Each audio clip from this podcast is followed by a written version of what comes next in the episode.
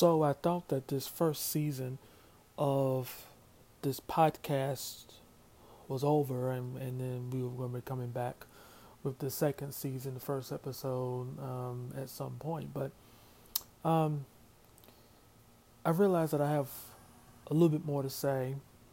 And so it is close to 10 o'clock Eastern Time, November the 2nd, 2020, with tomorrow being our election day. I want to say hi to everybody who is listening. Thank you for taking the time to hear my thoughts. I'm calling this pre-election thoughts. I have a lot I've been thinking about today, as we are very close to what may be, at least in my lifetime, arguably the most contentious election of my lifetime. I have been able to vote. I turned 18 in 2005. The first presidential election that I voted in was 2008. And so this 2016 election made the fourth presidential election that I was eligible to vote in. You know, the first election, we had Obama and McCain. The first election that I was available for, Obama, McCain. The second one was Obama and Romney. The third one was Hillary and Trump. And then this one that's tomorrow is Trump and Biden. And I mentioned to you all on the last episode my leaning towards in terms of the election. And I revealed to you all that I was, after a lot of thought and really not with a whole lot of excitement, but I did decide to vote for Joe Biden and Kamala Harris. Not necessarily because I think they are the best leaders in terms of black and working class people, which is my primary concern. But I believe that they will be better leaders for us than what we have in the White House right now. And that was my basis in choosing to vote for Joe Biden and Kamala Harris. And so my thought tonight is that I just have not seen, and particularly in the years that I've been eligible to vote. Now, I can't speak about, you know, I've been alive since 1987. I can't speak about the 88, the 92, the 96, 2000. I remember hearing a little bit about it, you know, in terms of the Florida issue, read about it, talked about it. 2004, I think, was somewhat of a surprise for some, from my understanding, was a surprise because many people thought that, you know, John Kerry was going to win. But it ended up being that Bush won that second term, which I think a lot of people were surprised about. And then, of course, you know, 2008 with Obama, first black president, and that was a big celebration for many people. You know, in 2012, the re-election of Barack Obama, and in 2016, arguably maybe the most stunning election of all time. Of Donald Trump being elected over Hillary Clinton, and now we have 2020. Donald Trump is the incumbent versus the 77, about to be 78-year-old Joe Biden.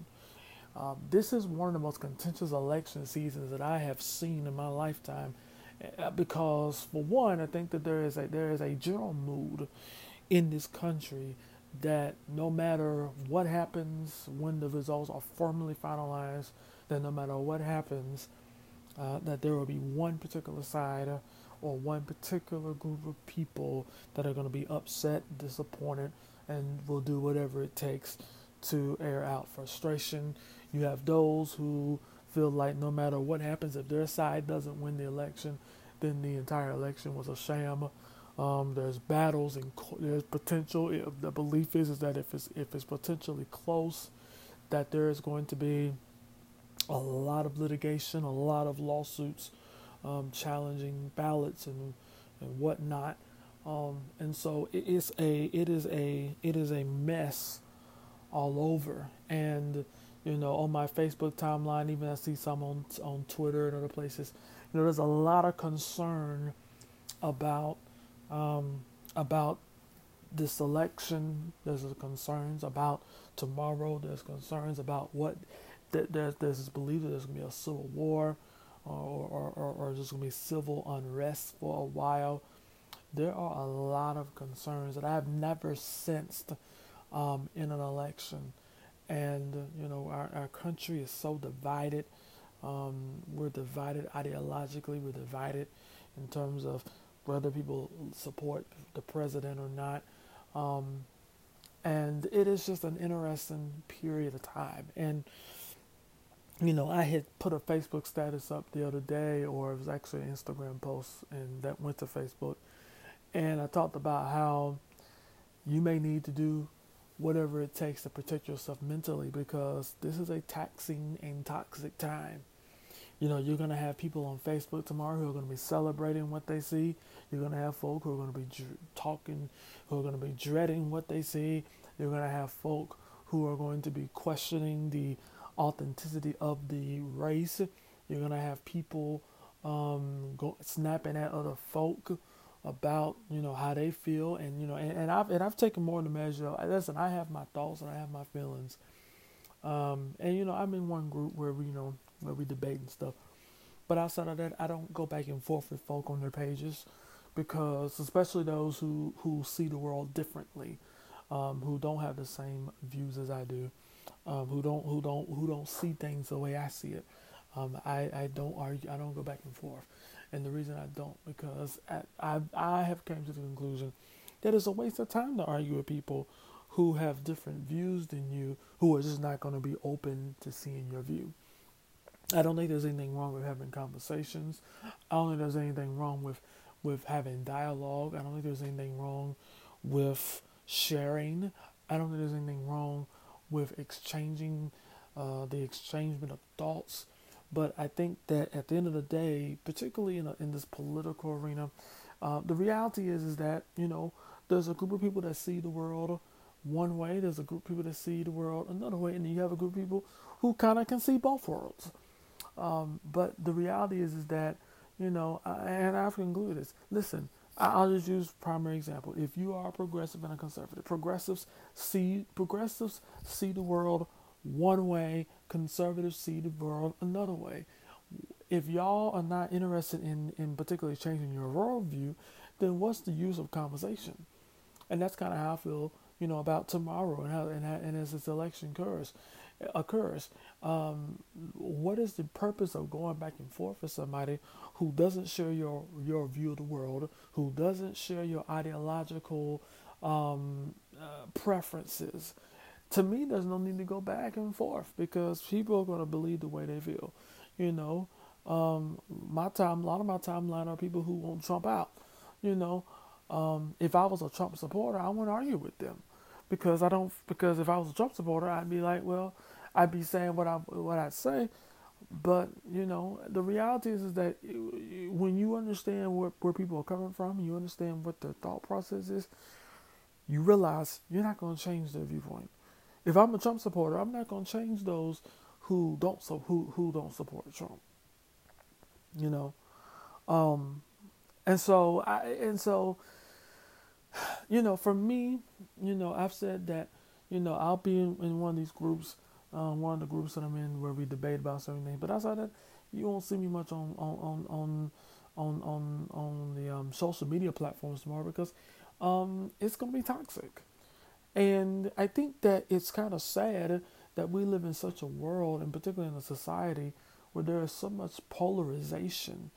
And, you know, I'm concerned that if President Trump wins re-election, that, you know, these partisan divisions are going to continue to be exploited. And I think that's a bad thing for the country. You know, I also understand people who say, you know, because, you know, Joe Biden is one that still believes in the old vision of working across the aisle, the old vision of, you know, mean in the middle. He's a moderate. I am a moderate myself. And maybe I relate to him. Maybe that's one reason why I kind of relate to him a little bit, because Joe Biden still believes in the old Washington way of working across the aisle. But here's the reality. There are some people who are on the left and the right politically who feel like that working together stuff is more about caving in and more about not demanding, you know, what is believed to be, you know, the best. And so, you know, is President Trump more in line with the realities of our society? I don't know. But, you know, we are in a very partisan world, country particularly. We're in a very partisan country where people are it's just tribes, you know. It's like, Trump supporters are, you know, on their side. Democrats, liberals, Biden supporters are on their side. And, you know, and the problem is that we're not able to have conversations now. We're not able to, you know, to discuss and dialogue. Why do you see the world the way you see it? Why are you so concerned about this or that? But instead we have this attitude, this spirit that we ought to be fighting one another. And I just hate it. And you know, I just hate it. And I think that tomorrow, and especially this week, as the ballot results start to come in more, and the results of these races start to become clear, I'm very concerned because we've kind of reached a point where we just don't believe in dialoguing with each other. We don't believe in talking through these issues, talking through how we see the world. You know, many of us were just born and raised to believe a certain thing. You know, we haven't. You know, explore it for ourselves. And so I'm really concerned about tomorrow. I'm concerned about those who are going to be participating in the election stuff. I'm concerned about those who are going to be out and about. I'm concerned about those who are going to be voting tomorrow. You know, I told my wife, you know, after we do what we got to do, get off work, we going home. Because, you know, I don't want, you know, people to be in danger of their lives, and I do not believe that you should feel like your life is in danger when you go vote. Voting is something that is a part of our society. There are some who do believe that voting is not as important, but you know, voting is a part of our society, and to me, it should be done in a way that's safe and in a way that you feel like your ability to vote is not being hampered or suppressed or whatnot.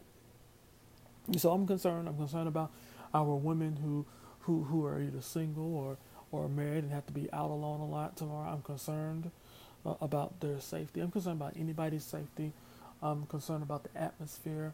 A lot of people, you know, one of the things about the Trump era, and I don't know if it's his fault or it's just circumstances, but one thing about the Trump era that it has done is basically it has revealed where people are politically. Because a lot of people, you know, may not have dealt with politics beforehand, and now they deal with it. You know, now they are political, and I think that's good in some ways because we get to see who they really are. But I think it's also bad because you know, again, politics is such a it's almost like a war battle now. It's not so much people coming together to talk about how to best serve the country. It's a battle for power. And, you know, it's just crazy. And so I have told you all what who I am voting for. Let me give you my predictions quickly on, I probably will not do a post-election, episode as I'm going to start season 2 with something outside of election stuff. But, you know, here's my thing. I've been watching different videos and stuff about, you know, best case for Biden, best case for Trump. I've said before, I am not thrilled about this election because I think that both candidates are bad for this country. I think President Trump, as I've said, I think that he is an exploiter of the divisions. I don't think he cares about that damage done to our country. I don't think he cares about that. I think all he cares about is really just being the president, being the leader in title. I think that his leadership, particularly during this pandemic, I think it's been awful. I think that the government under him has been awful. I think that, you know, to get through this pandemic and to get on the other side of it, I think we need a different leader. I think we need somebody different. And so for me, you know, that's why I don't support Donald Trump. Now again,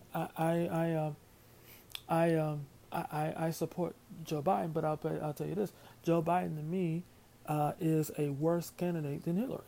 When you talk about the establishment, when you talk about the politics for the last 40, 50 years, you know, I would argue that Joe Biden is more representative of that than Hillary Clinton.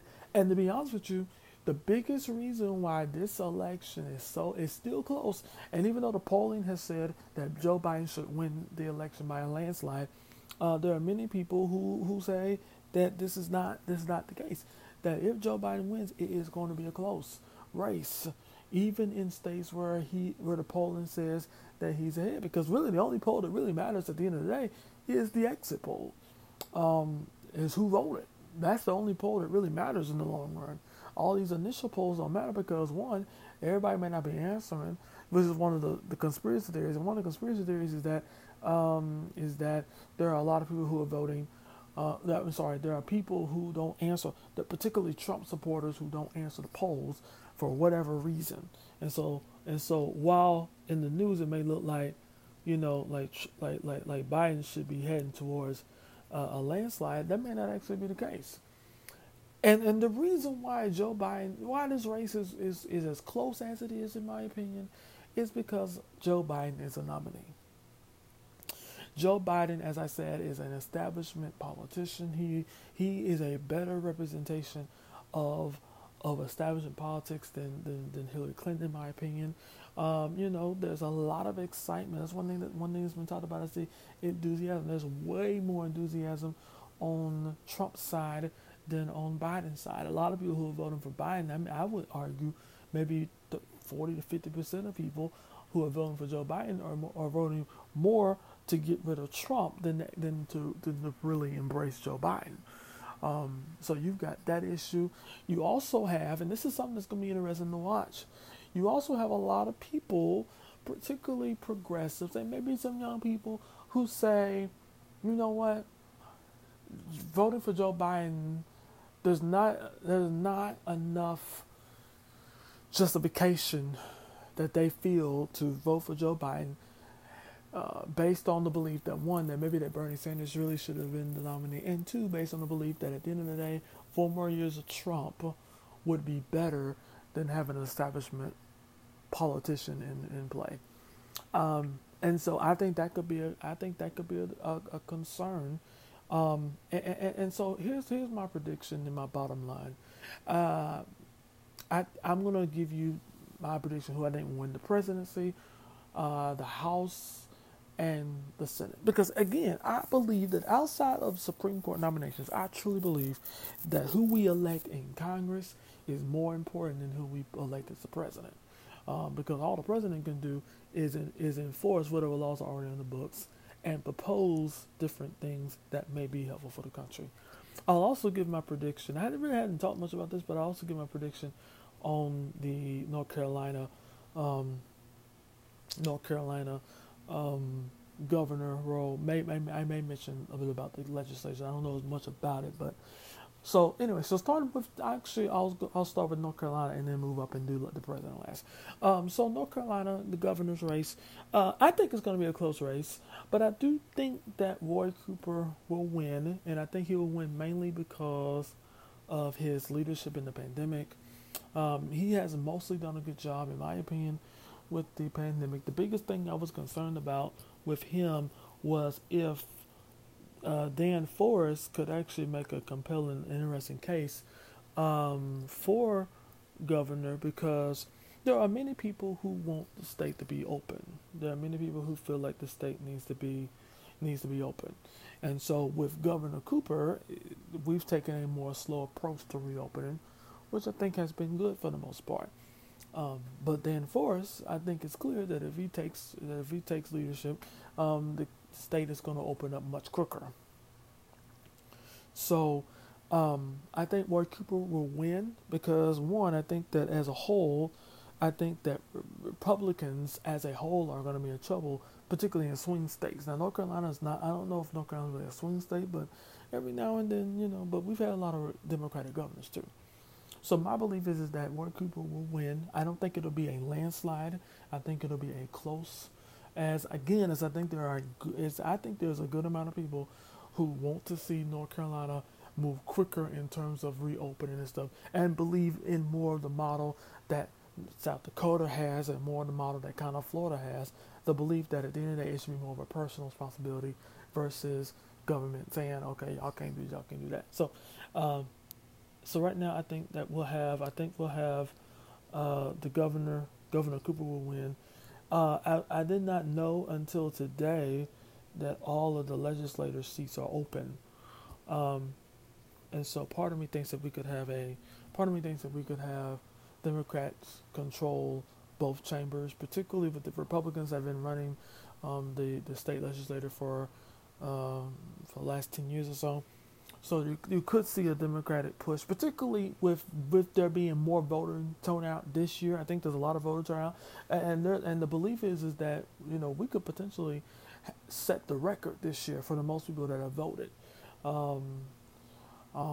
and I think a lot of that has to do with, honestly, in my opinion, I think a lot of that has to do with what people have seen for the last 4 years under Donald Trump, and unfortunately the Supreme Court. Because remember, a lot of Republicans don't like Donald Trump personally, but will vote for him based on his appointment of the judges. Okay, so keep that in mind. So that, I think, influences so many people voting this year, which is one of the reasons why I think that the legislators. I'm going to predict that one chamber remains under Republican control and one chamber remains under Democratic control. I think we'll have a split government. That's kind of my take on it now. In terms of moving up to the federal level, I think the House will remain under Democratic control. The House of Representatives will remain under Democratic control. I think the Senate will stay very barely under Republican leadership. I think that the Senate is harder to flip. I think it's harder to flip. I think that, you know, maybe by 2022 it may flip Democrat, but I think that it's going to remain under Republican leadership for two reasons. One, like I said, I think that it is harder to flip the Senate. And two, I think that there are, and I read something about this, I think there are going to be some people who vote for Joe Biden but vote for Republican Senate. Because here's what I think may happen. I think some Republicans will want Joe Biden to be the president, but want a Republican Senate to, quote unquote, kind of keep Joe Biden moderate. Because Joe Biden, again, is a moderate, and again, he's maybe one of the last ones politically that still believes in kind of this reaching out to the other side stuff. So I think what you might have is you may have, okay, like I said, House of Representatives remain under Democratic control, and then you may have some people who say, you know, I want Donald Trump out of there, but I still want the Republicans to lead the Senate. So you'll still have divided government. And finally, my prediction for the president, and this was a tough one. I know what the polls say, but this is and I hope I'm wrong on this for many reasons, but I hope I'm really wrong on this. My prediction right now is I think that Donald Trump will win a second term, but I do not think it will be because of a landslide or even a close election. I think that he will win because of the Supreme Court. I truly believe that some of these battleground states are going to be close. And if Joe Biden is seen as the leader, I think there's going to be some litigation, as I mentioned earlier. And I think for whatever reason, that litigation may end up working in Donald Trump's favor, particularly with votes. My hope is that Joe Biden wins, and wins convincingly. But I also believe that we could see Donald Trump win the presidency courtesy of Supreme Court. Now, let me say this too. If Donald Trump wins, it is not a shocker. It's not like 2016. 2016 was a shocker.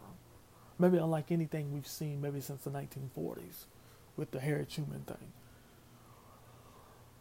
Because the idea was, there's no way this Donald Trump guy can win the presidency. There's no way this can happen.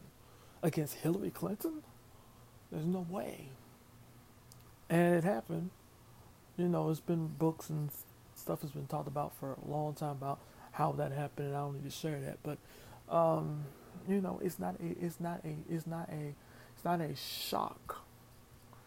It was a shock in 2016. It's not a shock to me if Donald Trump wins the presidency again. One, because historically, people who are already in office are harder to beat. Because a lot of people don't like changing president after 4 years. It's rare that a president only gets one term. And last time, you know, the last couple of times was George H.W. Bush lost re-election to Bill Clinton in 1992. And then, of course, Jimmy Carter lost re-election in 1980 to Ronald Reagan.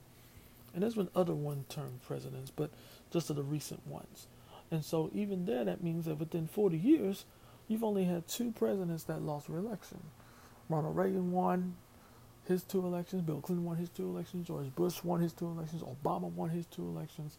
And tomorrow we're going to see if Donald Trump will join Carter and Bush and H.W. Bush as the only ones in the last 40 years to lose, to be a one-term president.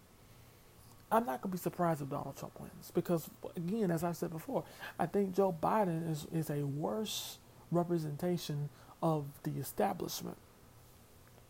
And I think there's some people who are just tired of the establishment, who feel like we need a different course of politics. Even if that means putting up with somebody who is, you know, just who Donald Trump is. I think there are some people who feel like we don't need to go back to what we've had the last 40 years, because a lot of people believe that Donald Trump is the result of people who were tired of quote-unquote neoliberalism or this focus on the corporate world and all that.